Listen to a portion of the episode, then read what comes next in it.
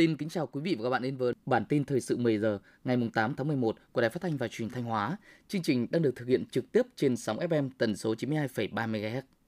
Đến nay, Thanh Hóa có 1.237 doanh nghiệp đầu tư sản xuất kinh doanh trong lĩnh vực nông nghiệp. Ngành nông nghiệp tỉnh Thanh Hóa đã tích cực phối hợp với các đơn vị liên quan, hướng dẫn, hỗ trợ doanh nghiệp nghiên cứu ứng dụng, chuyển giao công nghệ và đào tạo, bồi dưỡng nguồn nhân lực phục vụ lĩnh vực nông nghiệp ứng dụng công nghệ cao – đồng thời hướng dẫn hỗ trợ doanh nghiệp tham gia liên kết theo chuỗi giá trị trong các ngành sản phẩm thuộc lĩnh vực nông lâm thủy sản, từ cung ứng đến sản xuất bảo quản, bao tiêu sản phẩm. Các địa phương đã chú trọng phát triển các sản phẩm nông nghiệp chủ lực theo hướng sản xuất tập trung theo vùng, quy mô lớn, công nghệ cao theo chuỗi giá trị, phát triển chăn nuôi nuôi trồng thủy sản theo hướng công nghiệp gắn với chế biến thực phẩm và bảo vệ môi trường, tạo nguồn nguyên liệu cho doanh nghiệp chế biến. Ngay sau đợt bảo dưỡng tổng thể, nhà máy lọc hóa dầu Nghi Sơn đang duy trì sản xuất tối đa các mặt hàng xăng dầu và có khả năng xuất bán 1,57 triệu tấn xăng dầu các loại trong 2 tháng cuối năm 2023. Hiện nhà máy đang sản xuất vượt công suất thiết kế sau khi điều kiện vận hành các phân xưởng công nghệ đã ổn định. Để bảo đảm nguồn nguyên liệu cho sản xuất của hai tháng cuối năm, Lọc Hóa Dầu Nghi Sơn đã làm việc xong với nhà cung cấp về kế hoạch nhập dầu thô cho quý 4 năm 2023 từ tháng trước khi bắt đầu thực hiện công tác bảo dưỡng tổng thể nhà máy, đồng thời sẽ bắt đầu làm việc với nhà cung cấp về kế hoạch nhập dầu thô cho quý 1 năm 2024 từ giữa tháng 11 này. Đến nay, huyện Hà Trung đã có 100% số xã đạt chuẩn nông thôn mới. Huyện đang phấn đấu về đích nông thôn mới vào cuối năm 2023 huyện Hà Trung đã giao cho Mặt trận Tổ quốc và các đoàn thể cấp huyện, xã tăng cường tuyên truyền, vận động các tầng lớp nhân dân và cộng đồng doanh nghiệp hưởng ứng các chương trình hiến đất làm đường giao thông, đóng góp tiền ngày công lao động mở rộng đường, giữ gìn vệ sinh môi trường công cộng. Đến nay, người dân trong huyện đã tự nguyện hiến gần 20.000 mét vuông đất để mở rộng hàng chục km đường giao thông thôn xóm theo tiêu chí nông thôn mới nâng cao kiểu mẫu. Chỉ tính riêng 9 tháng đầu năm 2023, toàn huyện cũng đã huy động được hơn 1.000 tỷ đồng đầu tư xây dựng nông thôn mới. Nông Cống hiện có 9 làng nghề, nghề truyền thống được khôi phục và phát triển mạnh, tạo việc làm cho gần 6.000 lao động. Bên cạnh hoạt động của các làng nghề, Nông Cống còn có hơn 4.000 cơ sở sản xuất tiểu thủ công nghiệp vẫn duy trì sản xuất ổn định, tạo việc làm cho gần 10.000 lao động. Huyện đã khuyến khích các cơ sở sản xuất đẩy mạnh ứng dụng khoa học công nghệ, đầu tư các trang thiết bị tiên tiến, tạo ra các sản phẩm hàng hóa có giá trị cao, xây dựng thương hiệu cho các sản phẩm của làng nghề, đẩy mạnh hoạt động xúc tiến thương mại, tìm kiếm thị trường, huyện Nông Cống đang phân đấu đến năm 2025 sẽ giải quyết việc làm mới cho 15.000 lao động nông thôn.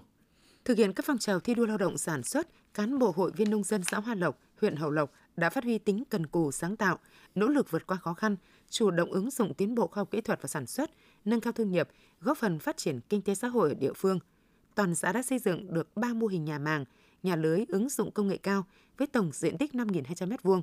Hội còn chủ động đấu mối với các ngân hàng để nông dân được tiếp cận nguồn vốn vay một cách nhanh nhất, đầu tư phát triển sản xuất, đem lại nguồn thu nhập cao, ổn định. Tiếp theo là phần tin trong nước. Theo chương trình kỳ họp thứ 6 Quốc hội khóa 15, ngày 8 tháng 11, Quốc hội tiếp tục chất vấn các thành viên chính phủ trưởng ngành về việc thực hiện một số nghị quyết của Quốc hội khóa 14 và từ đầu nhiệm kỳ Quốc hội khóa 15 đến hết kỳ họp thứ tư về giám sát chuyên đề chất vấn đối với các lĩnh vực khoa học và công nghệ, giáo dục và đào tạo, văn hóa, thể thao và du lịch, y tế, lao động, thương binh và xã hội, thông tin và truyền thông. Sau đó, Thủ tướng Chính phủ sẽ nghe báo cáo giải trình, làm rõ các vấn đề liên quan và trả lời chất vấn của đại biểu Quốc hội. Chủ tịch Quốc hội phát biểu bế mạc phiên chất vấn và trả lời chất vấn.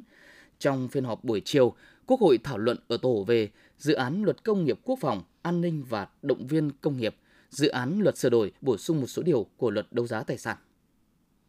Điện là sản phẩm hàng hóa đặc thù, được coi như đầu vào của mọi đầu vào, đóng vai trò và vị trí hết sức quan trọng trong nền kinh tế, bảo đảm đời sống dân sinh, an ninh quốc phòng của đất nước, bảo đảm các cân đối lớn của nền kinh tế, Thủ tướng Chính phủ nhấn mạnh quan điểm dứt khoát phải đáp ứng đủ nhu cầu về điện năng trong mọi tình huống, có lộ trình tính đúng tính đủ để có giá điện bán ra phù hợp trong nền kinh tế thị trường.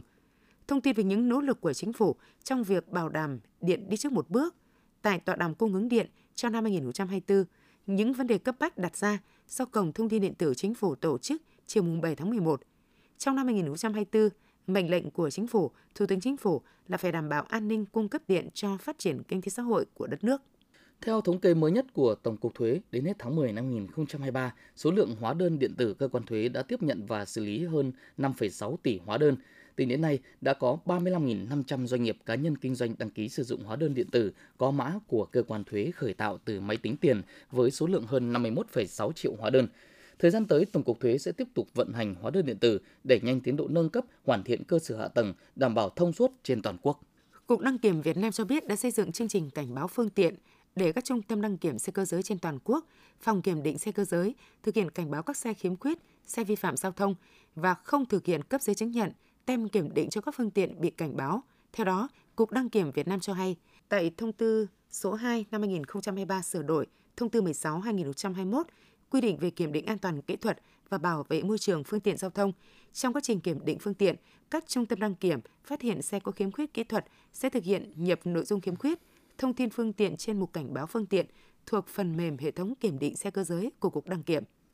Chỉ còn khoảng 2 tháng nữa là bước vào dịp cao điểm mua sắm cuối năm, nhu cầu chi tiêu của người tiêu dùng tăng cao. Để đáp ứng nhu cầu này, các doanh nghiệp bán lẻ đã có kế hoạch chuẩn bị về nguồn hàng, nỗ lực đảm bảo nguồn cung ổn định, không có sự gián đoạn trong cung cấp hàng hóa, đồng thời xây dựng các chương trình về giá, chương trình marketing đảm bảo luôn có những chương trình khuyến mãi, giảm giá để kích cầu sức mua hay những sản phẩm mùa vụ dành cho dịp lễ Tết cuối năm. Từ nay đến cuối năm, Bộ Công Thương cũng chỉ đạo các doanh nghiệp sản xuất giám sát chặt chẽ việc bán hàng nhằm ngăn chặn tình trạng thiếu hàng, sốt giá, đồng thời hạn chế tối đa việc dừng sản xuất trong dịp gần Tết gây tâm lý bất ổn cho thị trường. Gần 2 tháng nữa là hết năm 2023, nhưng tăng trưởng tín dụng của ngành ngân hàng mới chỉ đạt được 1 phần 2 so với mục tiêu năm nay là 14%. Tính đến ngày 27 tháng 10, tín dụng tăng 7,1% so với cuối năm 2022. Mức tăng này không cao so với kỳ vọng – Tính đến nay, 4 ngân hàng thương mại với vai trò chủ lực như Agribank, Vietinbank, Vietcombank và BIDV đều thực hiện nghiêm túc việc hạ lãi vay. Lãnh đạo ngân hàng nhà nước đã chỉ đạo các tổ chức tín dụng tiếp tục giảm lãi suất khoản vay mới và xem xét cả những khoản cũ, giảm lãi suất với ngoại tệ và nội tệ, tiếp tục cắt giảm phí, các thủ tục không cần thiết, nghiêm cấm việc bán bảo hiểm kèm tín dụng mới giải ngân, linh hoạt hơn các hạn mức tín dụng gắn với mùa vụ, tăng cường liên kết cho vay chuỗi giá trị. Chiều mùng 7 tháng 11, cơ sở bảo tồn gấu Ninh Bình, xã Kỳ Phú, huyện Nho Quan, tỉnh Ninh Bình tổ chức lễ trao giải cuộc thi vẽ tranh Hạnh phúc của một chú gấu. Cuộc thi hướng tới xóa bỏ những ký ức đau buồn của những chú gấu từng là nạn nhân của buôn bán động vật hoang dã và trích hút mật trái phép, vẽ lên tương lai tươi sáng hơn cho loài gấu đen châu Á Việt Nam. Ban tổ chức đã trao giải nhất cho tác phẩm Gấu con ra đón mẹ của em Nguyễn Đức Minh, trường Trung học cơ sở Phú Long, giải nhì cho tác phẩm Hãy bảo vệ gấu của tác giả Tuấn Khôi, trường tiểu học Gia Lâm. Giải ba là tác phẩm Hạnh phúc của một chú gấu của tác giả Đinh Thiên Hương, trường tiểu học Văn Phong. Ban tổ chức còn trao 5 giải khuyến khích, một giải cộng đồng bình chọn và 10 giải họa sĩ nhí sáng tạo. Ủy ban dân tỉnh Đồng Tháp vừa quyết định phê duyệt đề án bảo tồn và phát triển xếu đầu đỏ tại vườn quốc gia Tràm Chim giai đoạn 2022-2032 với tổng kinh phí thực hiện dự kiến hơn 184 tỷ đồng với các hoạt động như tiếp nhận nuôi dưỡng, nghiên cứu sinh sản và tái thả xếu đầu đỏ, cải tạo phục hồi hệ sinh thái và sinh cảnh sống. Việc phục hồi và phát triển đàn xếu ở vườn quốc gia Tràm Chim có ý nghĩa trong công tác bảo tồn đa dạng sinh học cũng như đời sống văn hóa tinh thần của người dân nơi đây. Điều này chứng minh sự cam kết và tinh thần trách nhiệm của Việt Nam khi tham gia các định chế quốc tế. Ngày 7 tháng 11, Cơ quan Cảnh sát điều tra Công an tỉnh Tuyên Quang đã khởi tố 34 bị can tại 24 tỉnh, thành phố trong chuyên án đấu tranh triệt xóa đường dây hoạt động phạm tội lừa đảo trên không gian mạng, sử dụng công nghệ cao có quy mô lớn với số tiền chiếm đoạt hơn 16,4 tỷ đồng – cơ quan công an đã xác định có 282 cá nhân bị các đối tượng lợi dụng lấy thông tin để lập 282 hợp đồng vay tiền giả với số tiền chiếm đoạt trên 16,4 tỷ đồng, đồng thời phong tỏa 7 tài khoản ngân hàng, tạm giữ số tiền trên 705 triệu đồng, thu giữ một xe ô tô, 3 máy in màu, 4 cây máy tính, 7 máy tính sách tay, 4 máy tính bảng, 157 điện thoại di động và nhiều sổ sách giấy tờ liên quan. Chuyên án đang được Công an tỉnh Tuyên Quang tiếp tục điều tra mở rộng. Theo Trung tâm Dự báo Khí tượng Thủy văn Quốc gia ngày 8 tháng 11, khu vực từ Quảng Trị đến Ninh Thuận có mưa rào và rông rải rác, cục bộ có mưa vừa, mưa to, với lượng mưa 10 đến 30 mm, có nơi trên 50 mm. Riêng khu vực từ Quảng Trị đến Đà Nẵng có mưa vừa, cục bộ có mưa to, với lượng mưa 20 đến 40 mm, có nơi trên 70 mm.